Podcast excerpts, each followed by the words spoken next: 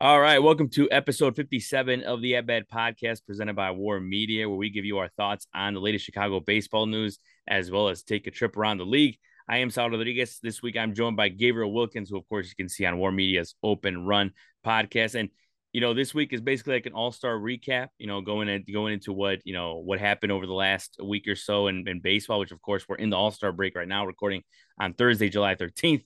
But how we doing, Gabe? How'd you enjoy the all star festivities, man? I'm doing well. I, I thought the All Star festivities were fun. I think it's been a, a nice. It was a nice cap off to the first half of the season. You know, a mm-hmm. game that went down to the wire, even though the National League stole the game and is, is a fan of an American League ball club. I, I like seeing the American League maintain any stretch of dominance that they can, especially, you know, after knowing from legends of old or hearing from, you know, past how much the National League used to dominate it. But mm-hmm. nonetheless, mm-hmm. it was a hell of a game and, and, a game that came down to the end and has really been an incredible uh, uh, uh, shown just how incredible the 2023 season has been if you include the first half of the season on top of the way the season began with the World Baseball Classic and that thriller between Japan and USA in the team in the final. So I, I'm excited to see what the second half has to bring. Yeah, no, you're right, and I think, uh, and we'll we'll get into the All Star game, delve into. We'll start it uh, mostly by going into the the home run derby uh, that was on Monday, um, and and kind of get into that. But yeah, the All Star game was. I think both events were just as good, and and the the, the seeing the All Star game and getting that finally seeing the NL, you know, get a win after you know for the first time since 2012 when when we were in high school, Gabe. So right, I, I believe freshman year of college. yeah, oh, oh, freshman year of college. My bad, my bad. uh, uh, but yeah, no, I mean, I was I was uh, uh still in, in high school, just seeing that. That's that's ridiculous. That's the last time they won. But you are right though that at, at the same time that and National League guys shouldn't really be complaining because they dominated for so long, you know, back in the day. So it's kind of like we're we're just in that stretch where the American League's dominating. It's just the way it is. But uh, yeah, we'll we'll get into that and we'll we'll talk more of the All Star game. But we'll start off with the Homer Derby, which of course you know, especially here in Chicago, was headlined by the fact that Luis Robert, number one seed, and man, we'll we'll just start from the beginning, straight up the first round. I mean that that was fun. I think probably the first round might have been the best part of the whole home run derby. I feel like for a lot of reasons, but for that particular uh, uh, round when it came to uh, uh that one seeded Robert Jr. and uh, Adley Rutschman. Like, what were your feelings on that, man? I know Adley, of course, uh, he had a big round at 27. You know, seven of those I think came when he switched over to the right side, and then extra 30 that he had, right? So, or I, I think it was like I don't know if it was a minute, was it a minute or 30? I forgot if he had a total of of of, of a minute or whatever. But the fact that he switched over was so badass. But I honestly thought I was like, man, Robert, you know, I, am not saying I was doubting Robert because the dude, like from the beginning, I've been saying Robert's got, you know, a great stance for for uh, the home run derby. But man, when Adley was pounding those bombs in in the extra 30 seconds that he had, that was crazy. But uh, anyways, how did you feel about that that round with Adley and then having Robert come in and come back smoothly? He didn't even, you know, he didn't even need that extra 30 or that extra minute. He just went out there and hit one bomb and it was over. He broke the tie and, and what moved on. Well, initially, just watching it in live time, I was like, man, you know, Lou got his work cut out for him because Adley Rutschman almost made me look like an idiot for coming on here and saying last week that he didn't stand a chance against Luis Robert. And he definitely put on a majestic display. You know, what he was able to do, not only from the left side, but switching over to the right side I was like, man, I, I don't know how you top that. And had his father, you know, throwing the ball to him, and they had a cool father son moment that I'm sure they'll never forget. Is that marked Adley's first appearance on the All Star stage and on the Home Run Derby stage, and he definitely put on an impressive showing. But I, I felt like once Lou started getting hot, and he got halfway to that total of 27, as long as Luis Sierra, the batting practice instructor for the White Sox and the bullpen catcher, was keeping mm-hmm. the ball up I felt like he had a chance. You know, the one thing that makes Luis Robert Jr. so special, as I've talked about many times before, is that he make the game look easy. And you know, we see it so much on the defensive side of the ball, but we we take it for granted on the offensive side what he's able to do sometimes, man, and being able to just pimp home runs 440 feet, you know, and, and beyond on multiple occasions, hitting the longest home run in the history of that ballpark at like over 480 feet. You know, that was impressive. So once once I saw him starting to get in his rhythm a little bit, I was, you know, I got excited. I mm-hmm. was like, you know, he got a chance. And then once he tied it up, knowing that he had that minutes uh, a bonus time, I was like, man, all you got to do is just hit one, just hit one. You know, he he made it very easy on himself, and, mm. he, and he bounced back mightily strong, and, and I was glad to see that because it was sure as hell looking like it was about to be a first round upset, and I think that would have been by far the biggest first round upset right. had it, it went down. But yeah, that first round was competitive, and, and what Julio Rodriguez did to follow it, man, hitting forty plus home runs in round one, man, he he was definitely feeding off that home crowd. Shout out to his guy that was throwing the balls to him, man, because he was keeping it up just like he like it every single time. Mm-hmm. He was firing them away. So Eh, eh, the Stars put on the show, and round one definitely did not disappoint. Yeah, no, and uh, and that's the thing with, with and I kind of mentioned it a little bit last week that a guy like Luis Robert and a guy like Adolis Garcia, they have perfect swings for the, and obviously uh, Arozarena proved it that he had a perfect swing for it too. But the the like that swing of just having straight ropes to left works out in the home run derby because you know they got out quick and you know you it's a kind of like a short short and sweet type swing and it worked out for them you know, in the first round for sure. And and yeah, you you mentioned the pitching was actually a big part of the conversation in that home run derby because of the fact that you had guys like Alonso, guys like Adolis Garcia, who I, like you could argue like they got cheated. Like they like they like respect to Ros- uh, Arozarena and and and uh, and Julio Rodriguez, but man, like uh, Alonso especially, like that dude was throwing down and away, like and, and throwing like looking like he throw, was throwing sliders out there. Uh, so that that was rough. And and, and we, we yeah, what you think about that? And like some of the guys that some of the pitching that was out there that day. It's, it's not easy. Obviously, nothing's easy. But uh, I mean, look at the guy that that Julio Rodriguez had thrown. I mean, that dude was throwing just as you said, it's just straight cookies down the middle where he likes it. Well, it's not an easy thing to do. And I think we as fans sometimes have a bad habit of not being able to put things into full account of perspective. And when you in an event like that, where you have a two minute clock and you got to keep pitching and pitching and pitching, and you don't, you can't stop, that's hard. Mm-hmm. And these guys only have a limited amount of time to practice for it. You know, most of these guys aren't submitting their name to participate in this event until like a week before or mm-hmm. sometimes mm-hmm. a week and a half before the home run derby actually happens. And when you taking BP, you know, with your teammates and whatnot, you focusing largely on the game. Mm-hmm. In order to do an event like this, it requires not only game practice, but like practice it, like according to the rounds and how the situation is set up and goes. So, mm-hmm. and, and it's only a limited amount of time that you have to do it. So I, I, I give a lot of kudos to those guys. Yeah, you know, Pete Alonso's pitcher for, for the home run derby, uh, his bad practice, like he wasn't the best, but then again, he's had the pleasure of winning twice in his career. Adolis Garcia, even though it's his first time, he still was able to come out there and put on a show for the fans, and that's what it's all about at the end of the day. But yeah, I mean, for those that want to criticize, man, I get it. You know, put yourself in that situation because when you gotta go nonstop two minutes straight, you know, if you ain't, if that, that's a survival of the fittest. And then you even saw some of the batters getting tired. Mm-hmm. Like Adley, as much as he was putting on the show in round one, he was very tired towards the end. You know, because he had a he was putting his all into those swings. Vlad Guerrero Jr. Same waiting in the final round. So it, it happens. Yeah, you're right. And and I mean, also another thing too that I think nobody really took into account is that I think uh Pete Alonso could have had anybody thrown out there and he wasn't gonna get 41. Yeah, you know what I mean. Like, I, I like... agree with you on that because once Julio got that 41, I was I was with my friend watching the festivities. Uh-huh. I was like, "Yeah, look, it's over. I know he's yeah. a two-time champ, but like it's bad when you get 41 in round one because even if he put on a show where he got 30 or 35, it, it just wasn't gonna be enough. Yeah. Yeah, and, and uh and just looking at that matchup, and yeah, Adolis Garcia definitely did a lot, a lot better for sure, and and uh, than him than uh than like a lot of people expected with that type of pitching. But you're right, it is tough, and and people don't take that into account.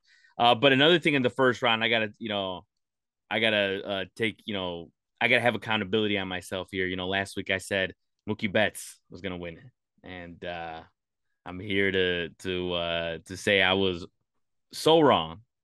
it happens, man. It, it, happens. I mean, sometimes you want to go with the wild card, the, the, the, guy that you know nobody really expects to to take home the trophy and the hardware. But yeah, I mean, going up against Vlad, I, I, I had Vlad in round one, but I, I, saw where you was going with it. You know, if, if it had worked out in your favor, you, you would have been looking like a genius.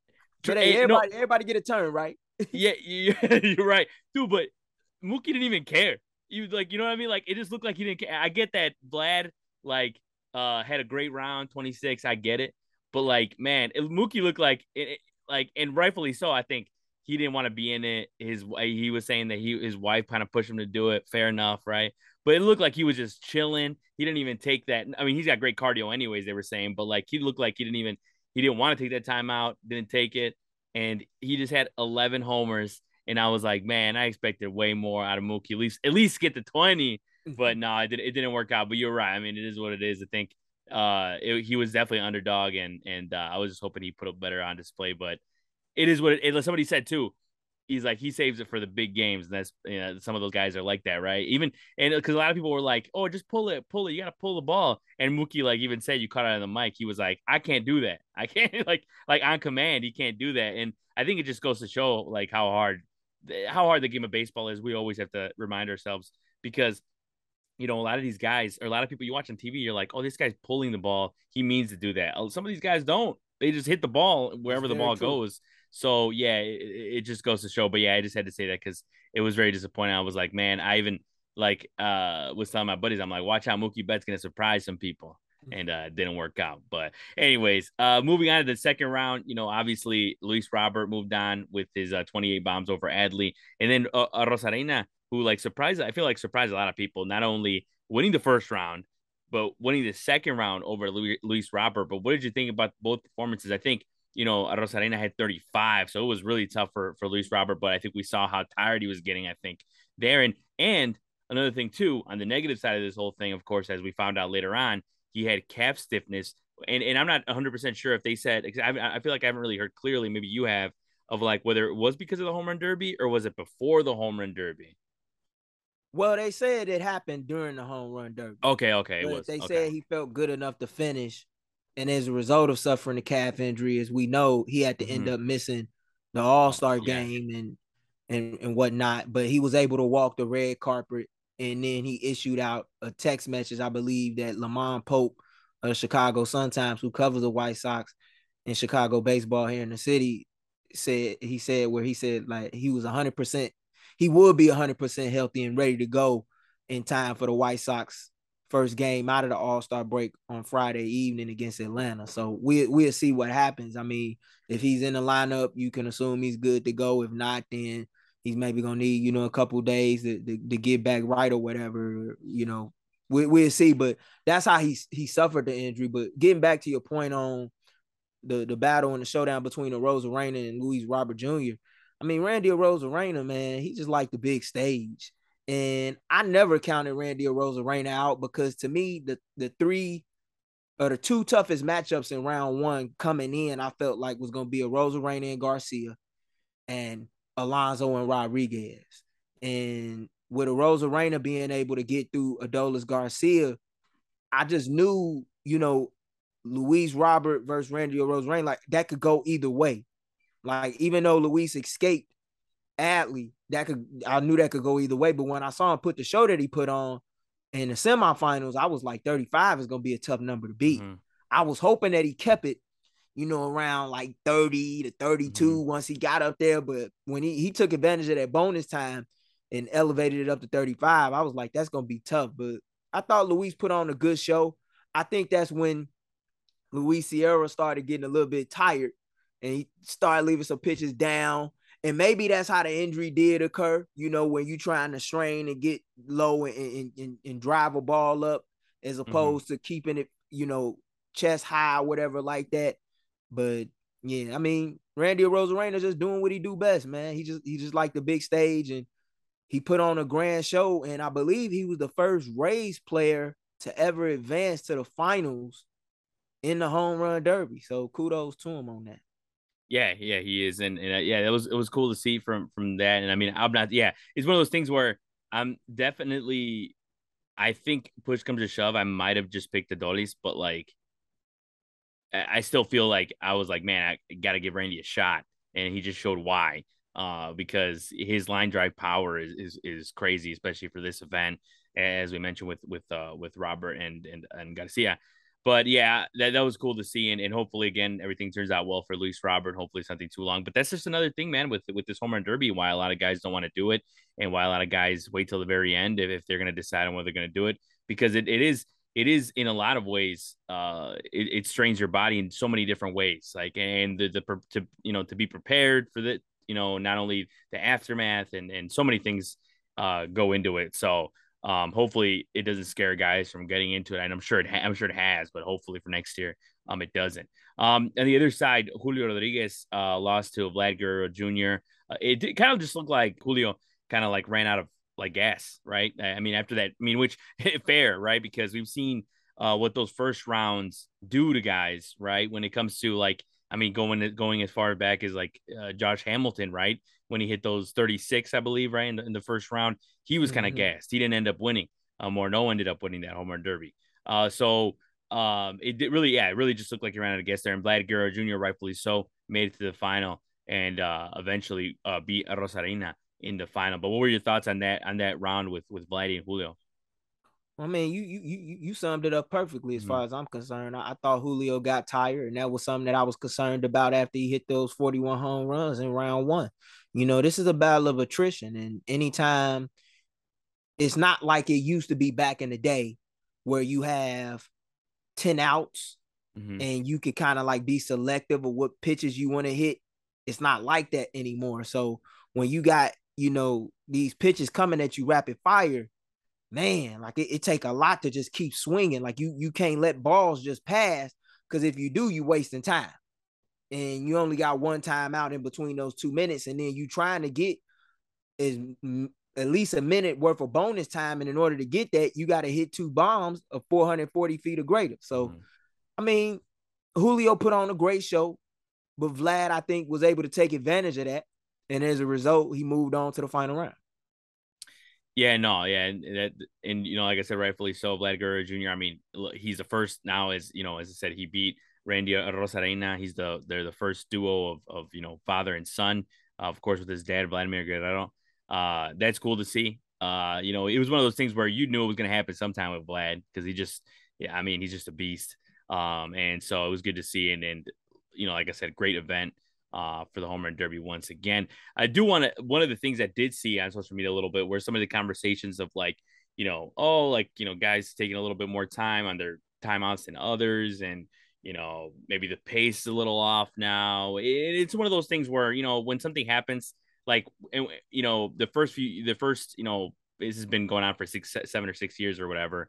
This this uh, format but when it first started, of course, everybody was like, you know, Frazier went off, and everybody was like obsessed with this this style. And I still like the I still like the style to be honest. But there is I saw plenty of people complaining about it and saying that maybe there's something that should be changed, something they should, you know, whether it be you know adding some you know free swings because obviously a lot of guys get gassed and we don't get to see like the same style of, of swings. We don't get to see like bombs like consistently. Like um, you know, I feel like we only saw maybe I think Luis Roberts still hit the was it he the one that hit the farthest one still, or was it did yeah, Vlad break the he definitely, 480, he, right? He, hit like the he hit like the top five furthest home runs yeah. on the Derby period because he was yeah. hitting a lot of bombs, like I said, over mm-hmm. 440 feet or greater. Yeah, like in the first round and in the second round. Yeah, so he, he really put on a majestic showing, and he hit 50 home runs, I believe, mm-hmm. total through mm-hmm. the, the first round and the semifinal round, which would make his total like the most ever in White Sox history in a home run derby, even though he didn't win. So, in my eyes, Luis Robert Jr. put on an incredible performance, and he was doing it with an effortless swing, mm-hmm. which I hope that the fans at home were able to appreciate. Because if you look at the way that Vlad Guerrero Jr. was putting his whole body in the swings, and Pete Alonso and Adley Rutschman, to be able to do it as easy and fluidly as Luis Robert Jr. does it, man, everybody can't do that. Yep. No, yeah, it was easy popping. I mean, we we I, as Chicagoans we know, but you could tell a lot of people were were surprised because they don't watch any Sox games or whatever. They're not familiar. It was cool to see Luis Robert kind of you know get you know get on that big stage, but uh yeah, but ultimately on like the you know, with any changes, do you believe there should be any changes? If so, what kind of things could they add? Because a lot of, like I said, a lot of people were saying maybe get some, you know, get like, you know, if you get a certain amount of home runs or whatever, you get an extra three outs, but without the clock. Well, you know, that, that's a good question. So I haven't mm-hmm. really gotten a chance to think about that. Mm-hmm. I, I like this new format. I like the fact that they don't have to worry about outs. Mm-hmm. Because you know, back when we was coming up as kids, you only had mm-hmm. 10 outs. And you had to be very selective about what you swung at. And you be there all night sometimes. Yep. Because you know, if if, if a if a guy wasn't getting the pitches where he wanted, he mm-hmm. would literally be talking to his his dude, you know, throwing the pitches like, "Hey man, like keep it up or whatever, like that." Yep. Whereas now, it's it's more faster, but sometimes I feel like two minutes just not enough. Mm-hmm. You know, maybe maybe we need to give these guys like three or four minutes, mm-hmm. and maybe if they hit like four home runs or more that go further than 440 feet, instead of giving them you know, a minute long bonus, let's give them a two minute bonus mm-hmm. to work with. I, I, think that just gives more suspense to the viewers at home and, and whatnot like that because you can tell when guys are tiring out. Mm-hmm. And sometimes that clock can work in a guy's favor, whether he's up at the plate or whether he's waiting to get his round in. Because, like, when I looked at Adley Rutschman towards the end, I was like, man, thank God he's getting tired. Mm-hmm. It's somebody that was root for Luis Robert Jr. because if he'd have had like an extra minute and a half, man, he could have kept going.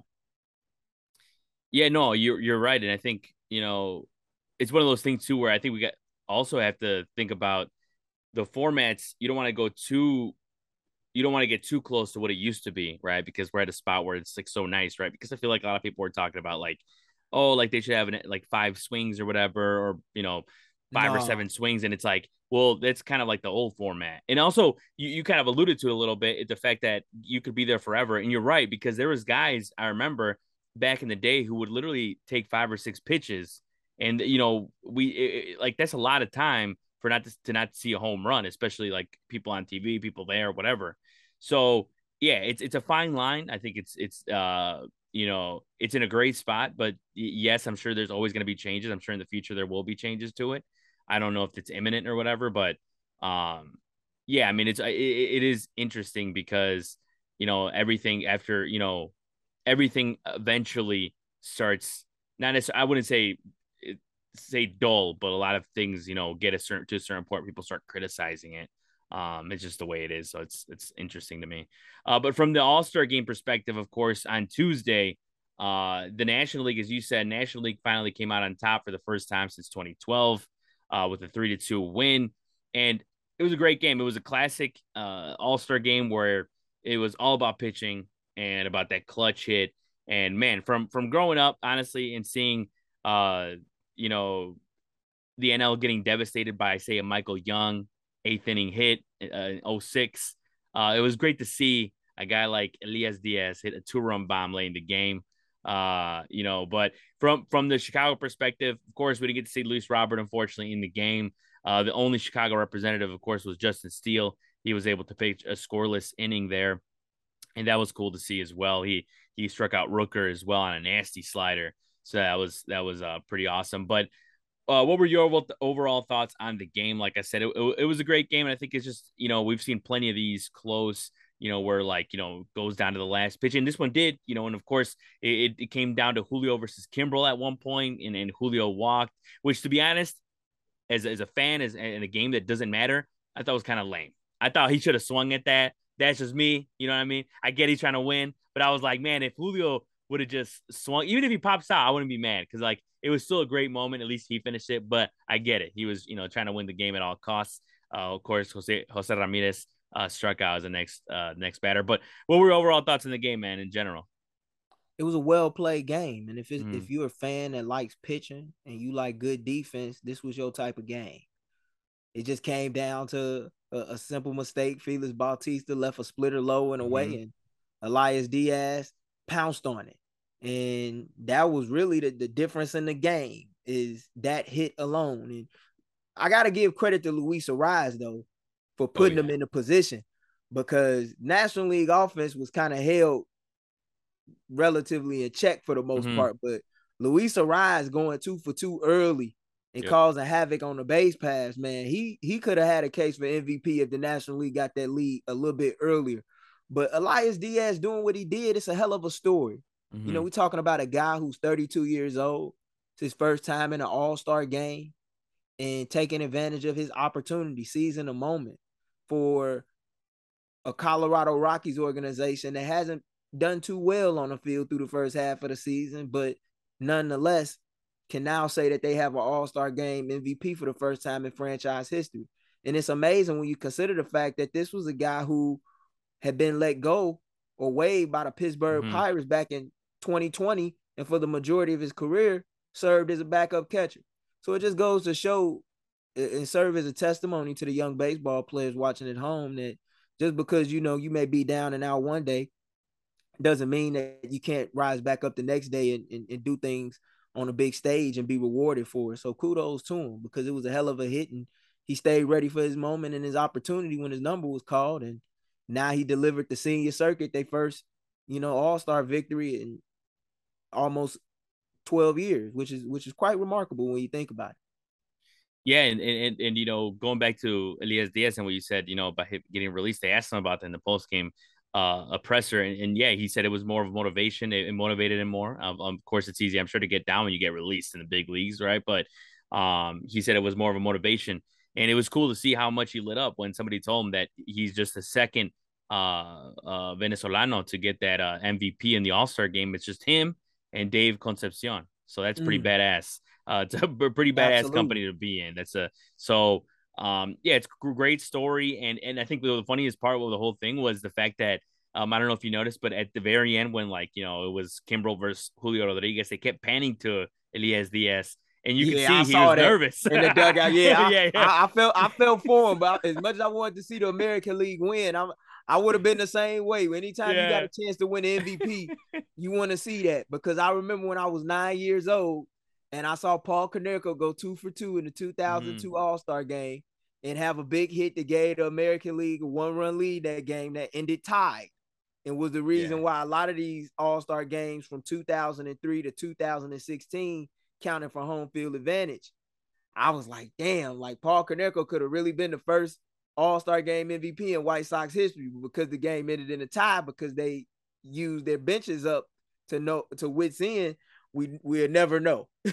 yeah, no, yeah, you're right, and, and I think uh, like it, uh, that actually made me think now, like what's the closest to Cubs? I mean, probably, probably. I mean, Marlon Byrd had a great great catch in 2012. Or no, he I think he might have thrown somebody out to end the game, or catch it, or I don't know. Maybe that might have been the closest as well. Yeah, that was in Anaheim, but also uh, uh, Kris Bryant hitting a home run off of Chris Sale. I remember uh, that in 2016. I remember uh, that. that. That may, that may have been the closest that they've gotten, even though they, I think that I think probably yeah oh yeah the NL lost that one, so that's probably why they didn't get it. But um yeah no yeah that, that's awesome, and I think anytime your team is uh um you know yeah, has a guy in the All Star game in general like you know buying for an MVP. That's awesome. But yeah, I can imagine that feeling, right? It's like you're so close to that, and you know, and you never know how many times you're gonna get back there, right? For any guys, it's Absolutely. the first time, right? Especially so in his case. Yeah, especially his case, his age. Like, yeah, that's that's awesome. And uh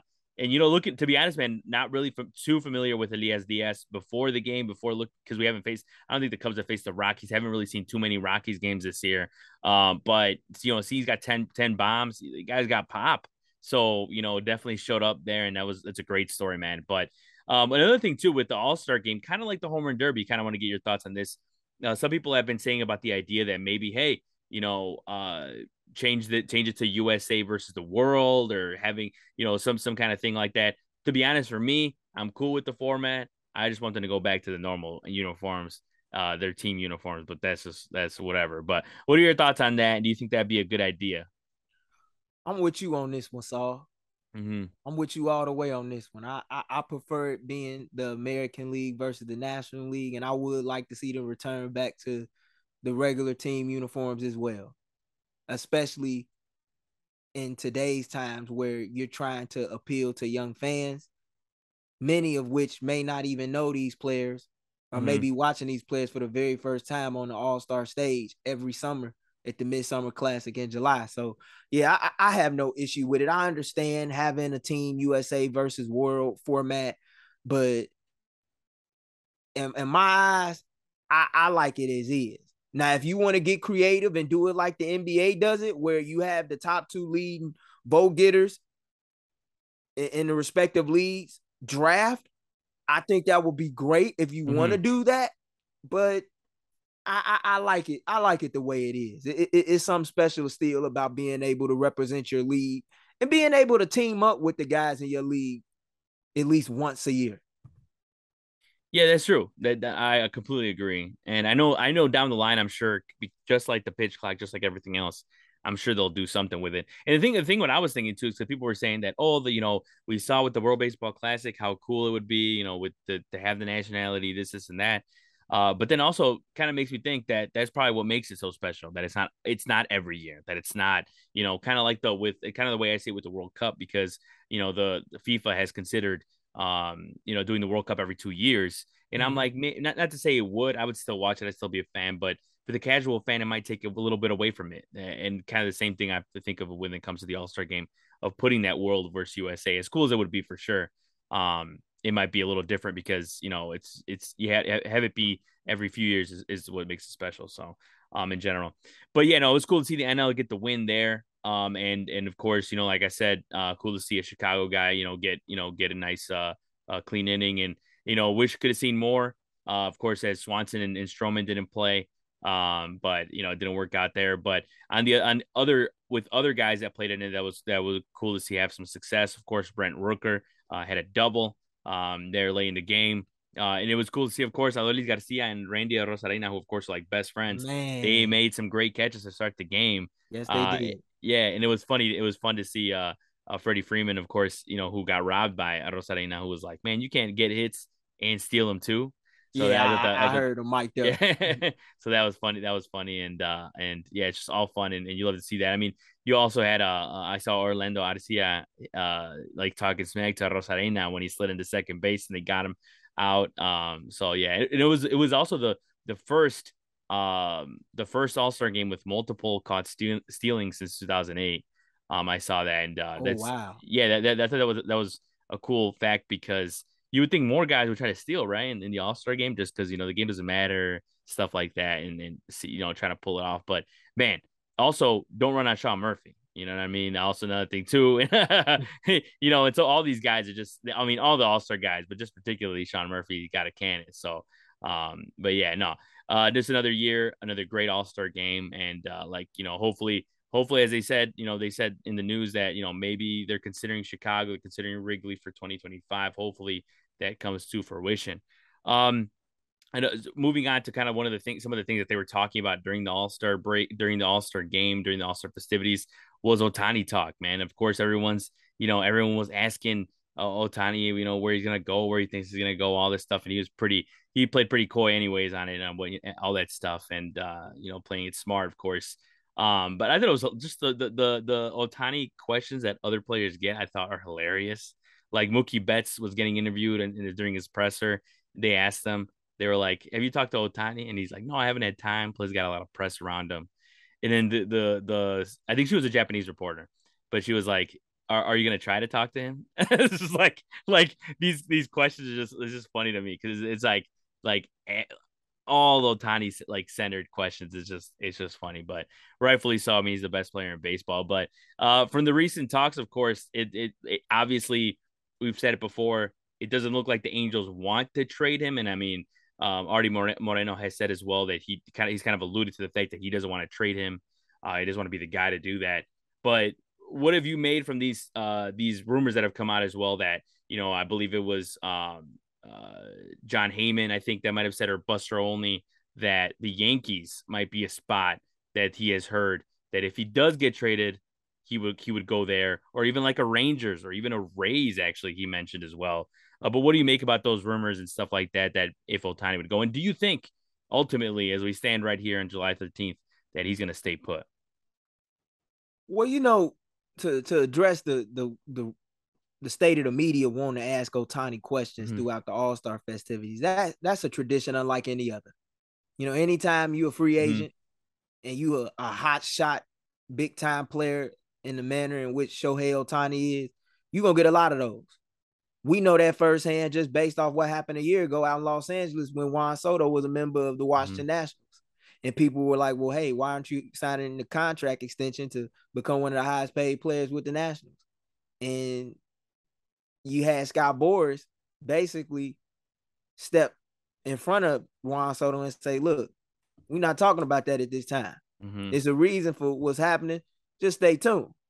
In Shohei's case, he didn't have that, but those those questions are gonna happen. I mean, you know, those questions happened in 2021 when Kris Bryant was representing the Chicago Cubs for the last time in the All-Star game, and he had to deal with it from Joe Buck in the middle of the game while he was playing. So that Mhm. that always happens. Now, in regards to Shohei Ohtani getting dealt, I don't see the Angels wanting to move him. I Mhm. don't.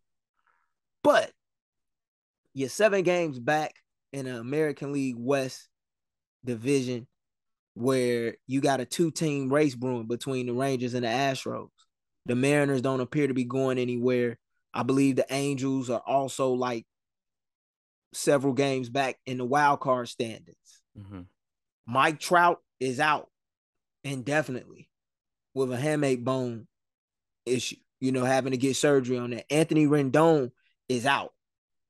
Your farm system is depleted.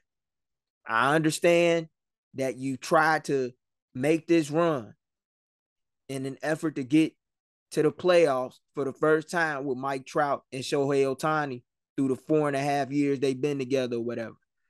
If you wasn't able to do it then, I don't think you're gonna be able to do it now.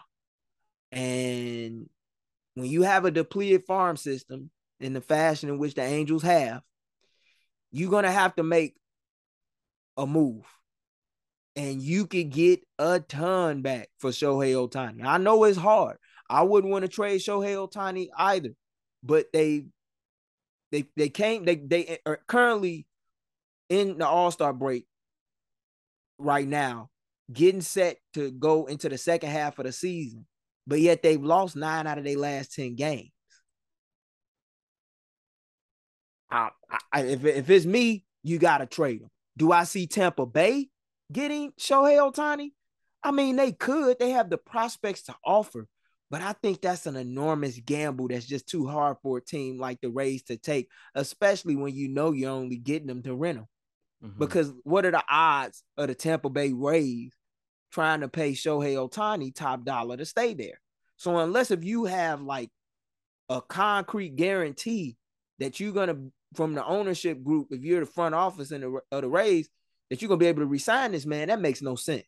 Rangers, I could see the Rangers maybe them. I could see the Yankees definitely them in the wake of the Aaron Judge injury and so forth, with the way that offense has been. But one team we can't count out is the Los Angeles Dodgers. This team did not make too many moves in the offseason. And I think it was for a reason. They have the prospect capital to do it. That's the team that would make the most ideal sense to trade them to because what's why would you want to trade them to a team in the American League, let alone a team in your division, the Texas Rangers, Mhm. when you could trade them to the LA Dodgers and he don't even have to move that far to go play at Chavez Ravine. I'm just saying. Yeah, no, you're right. You made some good points. And I think with the Rays, I think if they were to get him, I think it would really just be just to kind of get their first World Series, you know, Oh, ever, right? That's, that's really just, I think that's just, and I think, and and you can make an argument, right? I mean, I mean, maybe not even my argument, it just be the truth that that it would be worth it, right? No matter what they give up, if they get that World Series, boom, he he leaves. At least he got, you know, they got the World Series, and that's it, right? Could you? I mean, right? I think so, right? It- feel it- like it- it- it- it's, it's a gamble, but you know, like we always Mhm. say, Saul, man, ain't, ain't no guarantees. No, yeah, you- yeah, yeah. you- but you're right though. Scare money, Uh-huh. it doesn't make any money. yeah, yeah, and it would it would be an all-in move. We putting all Yeah. our chips in on the table to get Shohei Ohtani, but man, like if I'm a Tampa Bay Rays fan, you you you really raising the stakes making a move like that Mhm. because the Rays got a way of doing things.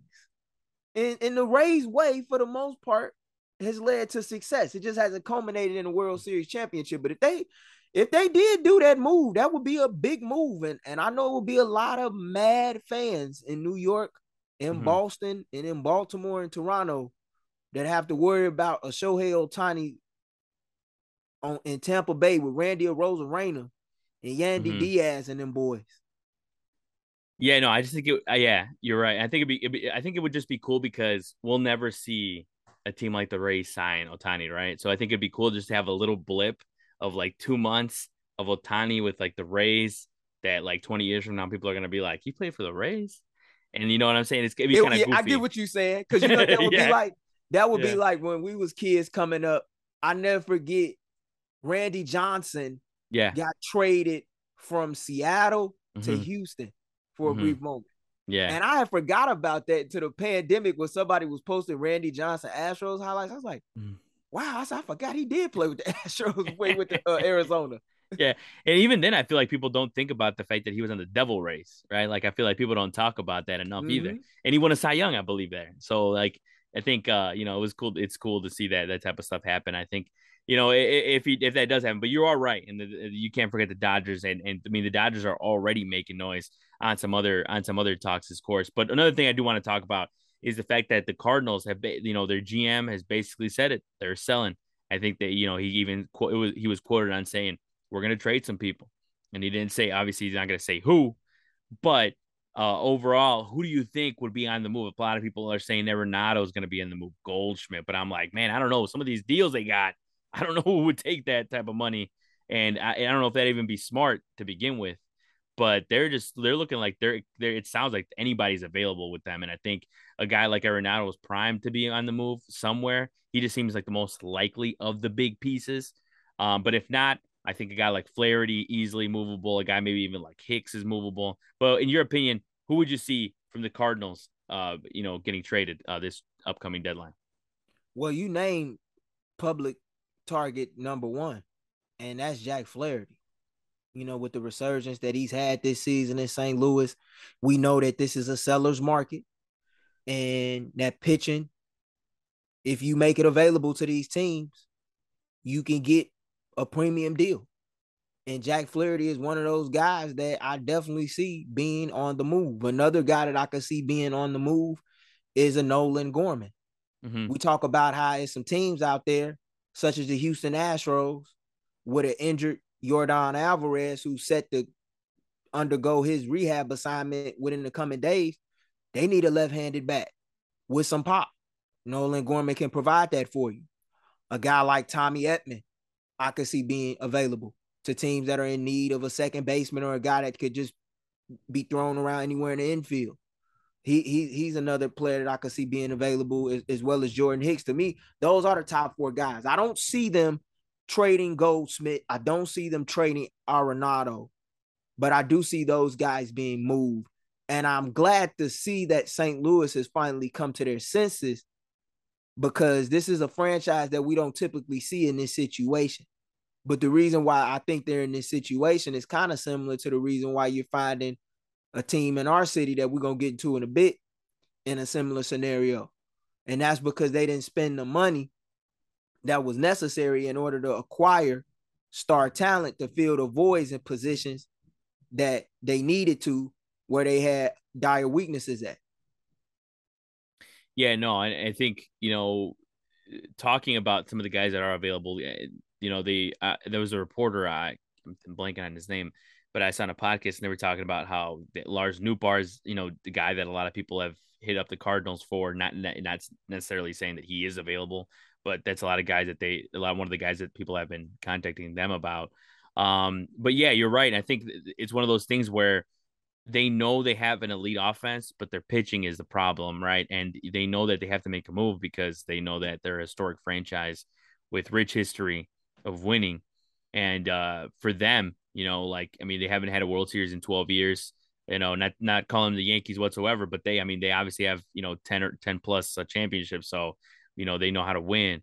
So um, yeah, it's it's gonna be you know a fascinating uh, story to follow uh, because there's been I don't obviously I don't think this is possible, um, but there have even been some fans I've seen on social media talk about how oh like Arenado would be a great fit in Cubby Blue, and I'm like, you really think the Cardinals are to trade Arenado to the Cubs to help their in division. I I don't see that. So um, yeah, I don't know. It, it, it's one of those things where you know upcoming deadline. You know, there's a lot of guys that you know the Cubs could get, and and and I don't think Arenado is one of them. I don't even think offense is the problem, but we'll we'll kind of talk about more to you know get in there. But uh, you want to add something else?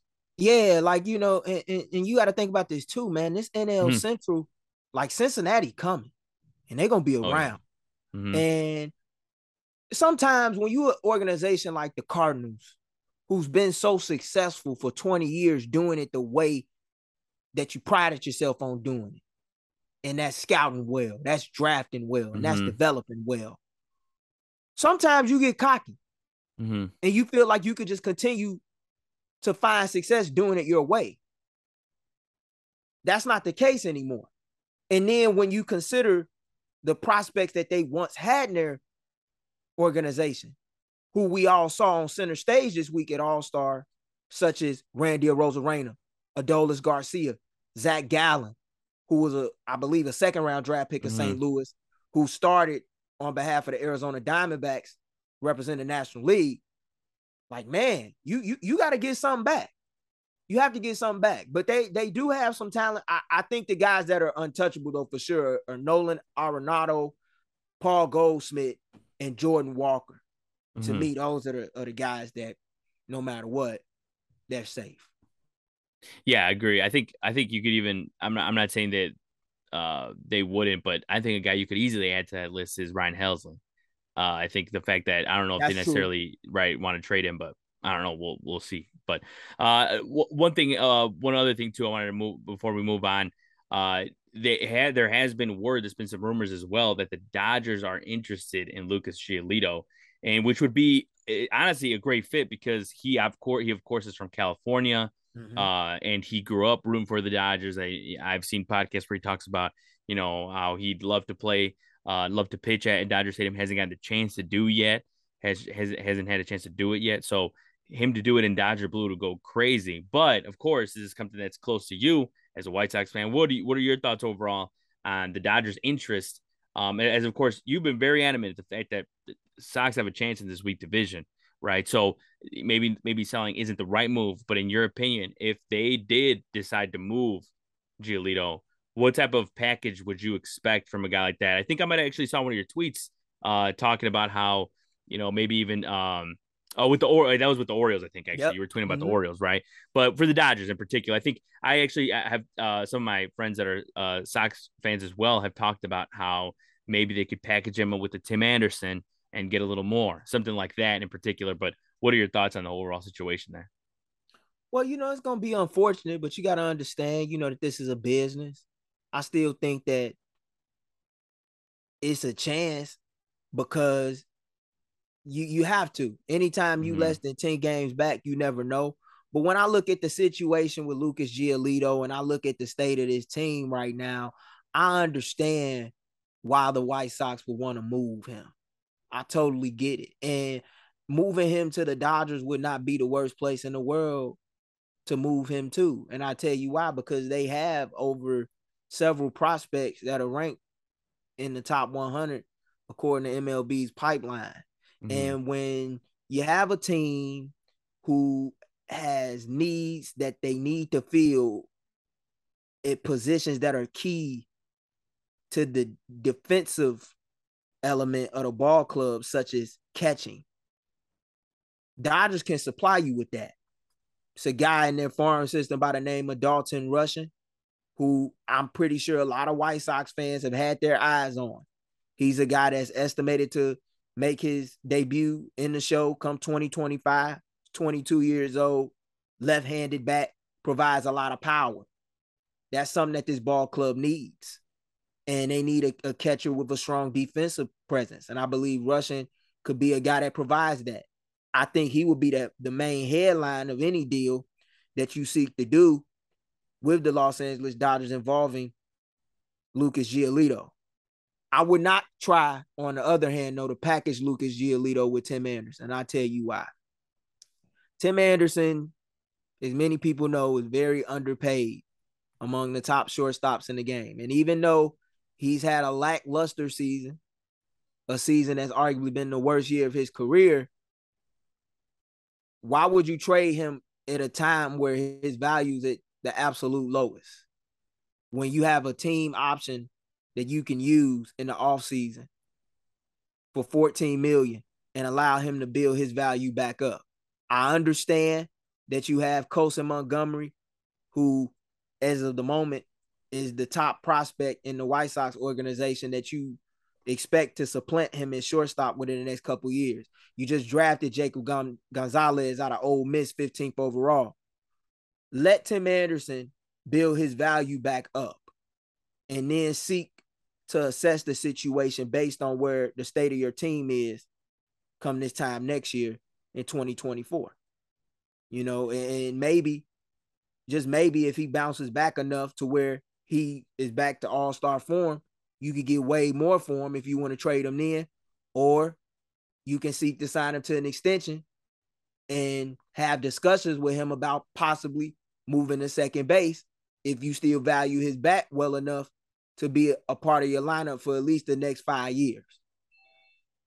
Yeah, no, you're that's a good point. I mean, I think uh anything, you know, that would help the White Sox future is something that they should consider for sure. I think that the only I think the only reason why somebody would want to do that, I think that that reason of him having his value be so low is probably the only reason you'd want to package him up with somebody else because of the fact that his value is low and that uh, he's having a bad year. Uh, but no, yeah, I I see where you're coming from because uh, I think that you know it's I don't think that Tim Anderson is this player. I mean, he's 30 years old. He's having a bad year, and we've seen plenty of guys in the last hell the last three years have terrible years, then come back and you know have great years. So I don't see why a guy like Tim Anderson who hits the ball hard is going to come back next year and have a terrible year just like this year or even worse. I think this I think next year um he'll he'll come back and be stronger than ever. So I yeah, I don't see why not the Sox wouldn't do that. Um it just looks like, you know, maybe, you know, they might uh want to be off with any player or they want to get rid of certain players because of their age or something like that. But you have something else to add? Yeah, man. Like, you know, plus I, I understand the talk about the LA Dodgers because they can also give up pitching that they have down in their farm system. Mm-hmm. That could be enticing to a White Sox ball club that's in dire need of depth in the pitching department, such as a guy like Ryan Pepiot or a guy like Gavin Stone, because you're gonna get you want to get at least two solid prospects from the Dodgers organization in exchange for Lucas Giolito. If you could get three, that's even better. But I would assume that they would want to get Dalton Rushing. And the reason why Dalton Rushing would be the, the centerpiece is like I said, Sox need catching. And then he's blocked because if you look at the Dodgers organization right now, they have Will Smith, who is a hell of a catcher and has provided them with an incredible bat thus far throughout his time in LA in the mix he's uh, he's blocked by those by guys like that. So and then you they, their their top prospect is Diego Cartaya, mm-hmm. who's also a catcher. So when you consider all of that, like at some point they're gonna have to trade somebody for an arm, mm-hmm. and the Dodgers would make sense. But one team we cannot count out is the Baltimore Orioles, man. Yep, we can't count them out. This is a team that me and you have talked about off the record many times. Has a lot of prospects that have been making their major league debuts all these guys are not going to be able to stick in the show with Baltimore. Somebody got to get dealt.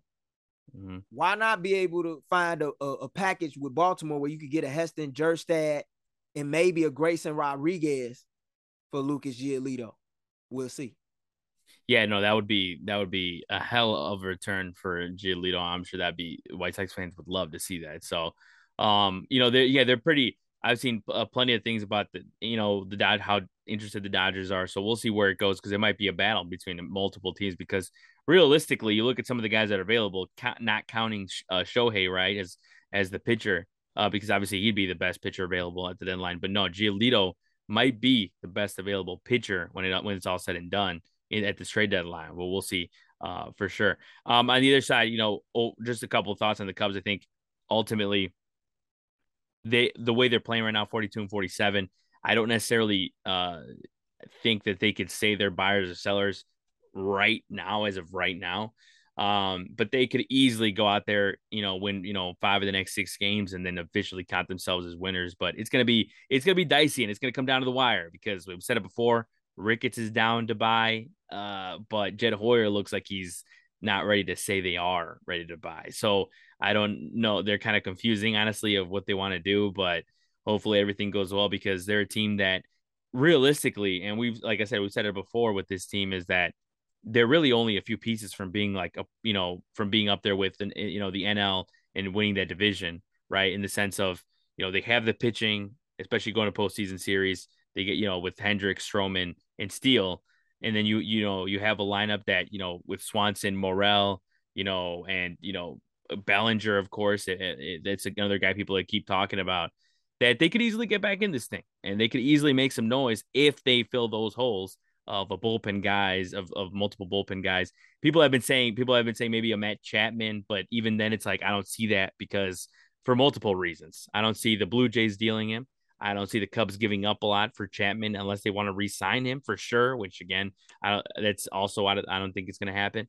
Um, so ultimately, I think they're just going to add some bullpen guys, some some low key bullpen guys because it's very very Cubs thing to do. Um, and I'd be okay with that, you know, because ultimately that's their main problem. Their their their offense has has shown you know great signs of life, um, especially when Bellinger's in there. And I understand that a lot of people still think that Stroman's going to get dealt. I don't see that.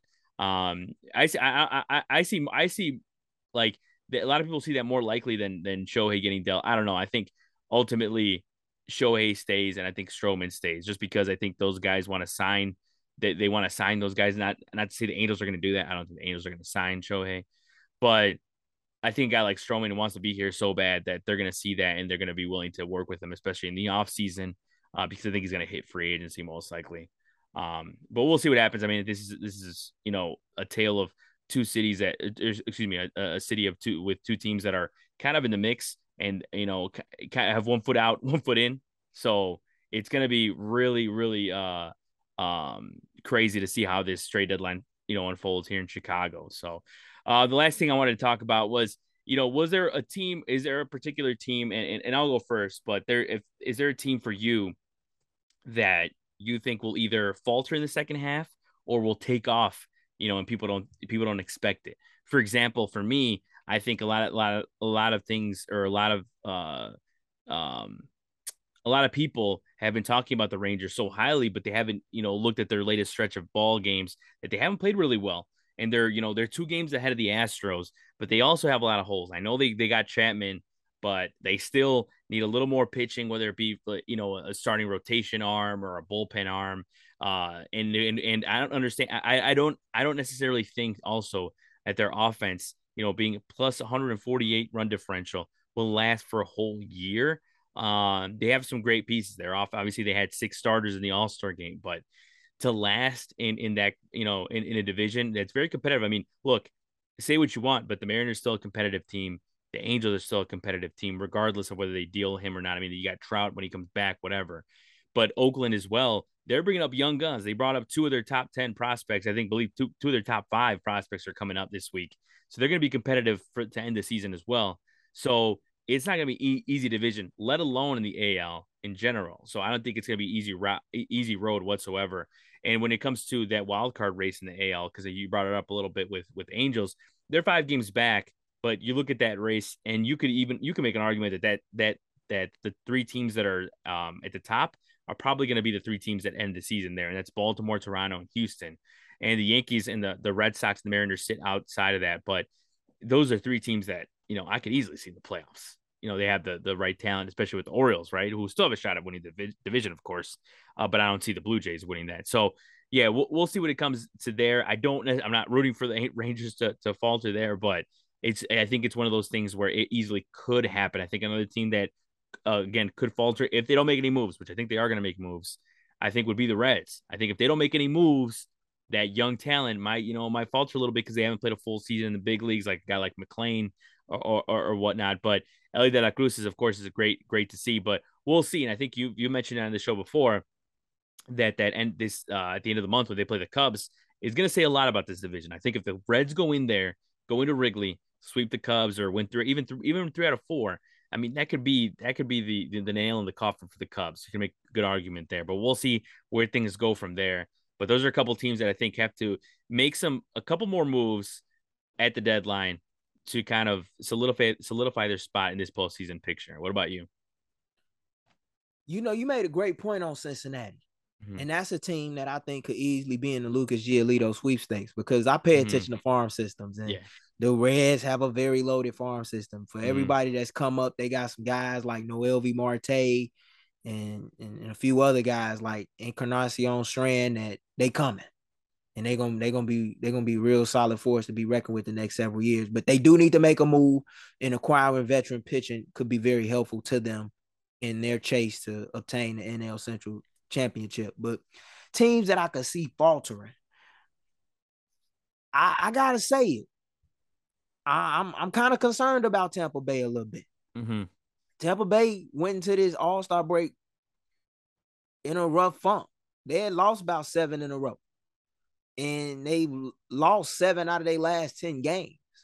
And when you got a Baltimore Orioles squad that has not gotten swept in any series this season, only two games back, in spite of getting off to a red hot start the way that Tampa Bay did, I feel like Baltimore's coming.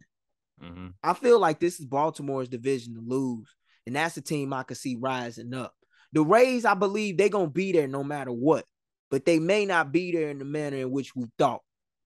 And as a result, they might be one of those teams that have to rely upon a wild card berth in order to get into the dance in the postseason come October. Uh, another team that I could see probably faltering. You bring up Texas. Yeah, I, I could see that as well, man, because that AL West is tough. And Seattle looks like a team that is going to make this race exciting. I don't know if they find a way to get one of those three wild card spots, but if they can play solid ball and continue to build off the momentum that they built prior to going into the All Star break, winning seven out of their last 10, they could get real hot fast and make this AL West a three team race. But I, I see Houston picking up. I see Baltimore picking up. Teams that I see faltering in the American League, I would probably say the Rangers, the Rays, and the Twins in that order. In the National League, a team like Philly, you can't count them out, especially after what they did last year. They seem like they're clicking at the right time, even though they're 12 games back in the NL East. Got a lot of people saying that the Mets will make a run. If it's any team I could see making that run in the East, it would be Philadelphia, mm-hmm. especially mm-hmm. against a Miami Marlins team. As exciting and, as fun to watch as they are with a young nucleus and, and an ace, and a, a future ace, and Eury Perez besides Sandy Alcantara unless they make a move or two. I don't know how they stay within the thick of that race. I, I look at the Central, yeah, the Reds. That's a team that could falter. In the West, man, I think we got a good three-team race of brewing with the Dodgers, the D-backs, and the Giants. And mm-hmm. that's gonna be a bloodbath to the final week of the, of the regular season. I don't know which team falters in the West, but I think Arizona is here to stay. And I think they just getting started too. And baseball right now is in a good place. You got to infuse young squads that are making some noise in both leagues that are not afraid to show and prove to some of these veteran laden ball clubs.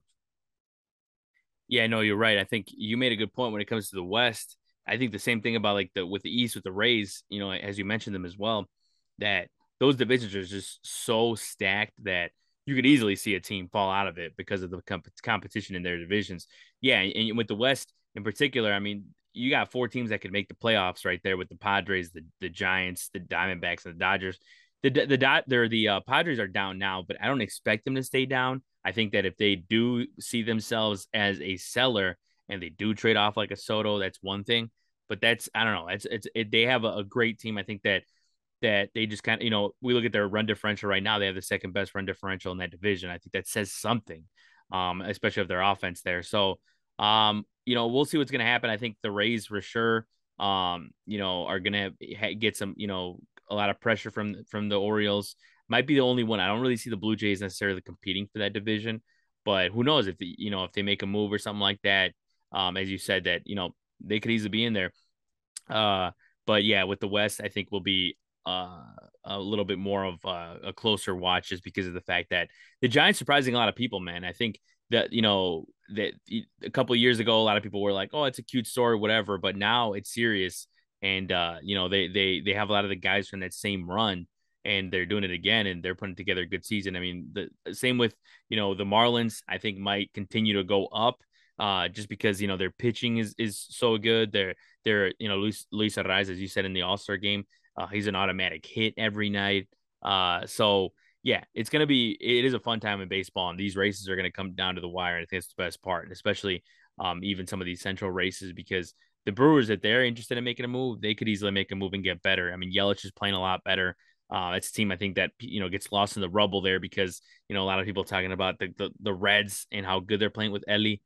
Will the Cubs sell or buy? And nobody talks about the Brewers, but they're definitely going to be buyers. They're going to buy something for sure, and uh, they, because they know that they could win this division. Um, but I think that's a good place to wrap things up for this edition of the At Bat podcast. Uh, we talked all things All Star game, All Star festivities, as well as some trade deadline coming up because the deadline will be here sooner rather than later. Um, but yeah, you know, check out all the stuff that we have for WARR Media. You know, of course, Gabe Wilkins on on Open Run, um, as well as all our our uh, our articles on Substack. Of course, Anthony Pisana uh, released his review on on Dead Reckoning, the in, uh, latest Imp- Mission Impossible movie, and of course we have a new show that covers a combat sports, you know WWE, uh, MMA, all that type of stuff. Um, with Slam Society with, with uh, Will Resendes and Josh Wright. So check that out, of course. And of course, you know, um, uh, Miles Porter couldn't be with us this week, so we'll have him on, on again next week. I uh, hope you enjoyed this latest edition of the At Bat podcast. For Saul Rodriguez, Gabe Wilkins. Everyone have a great week.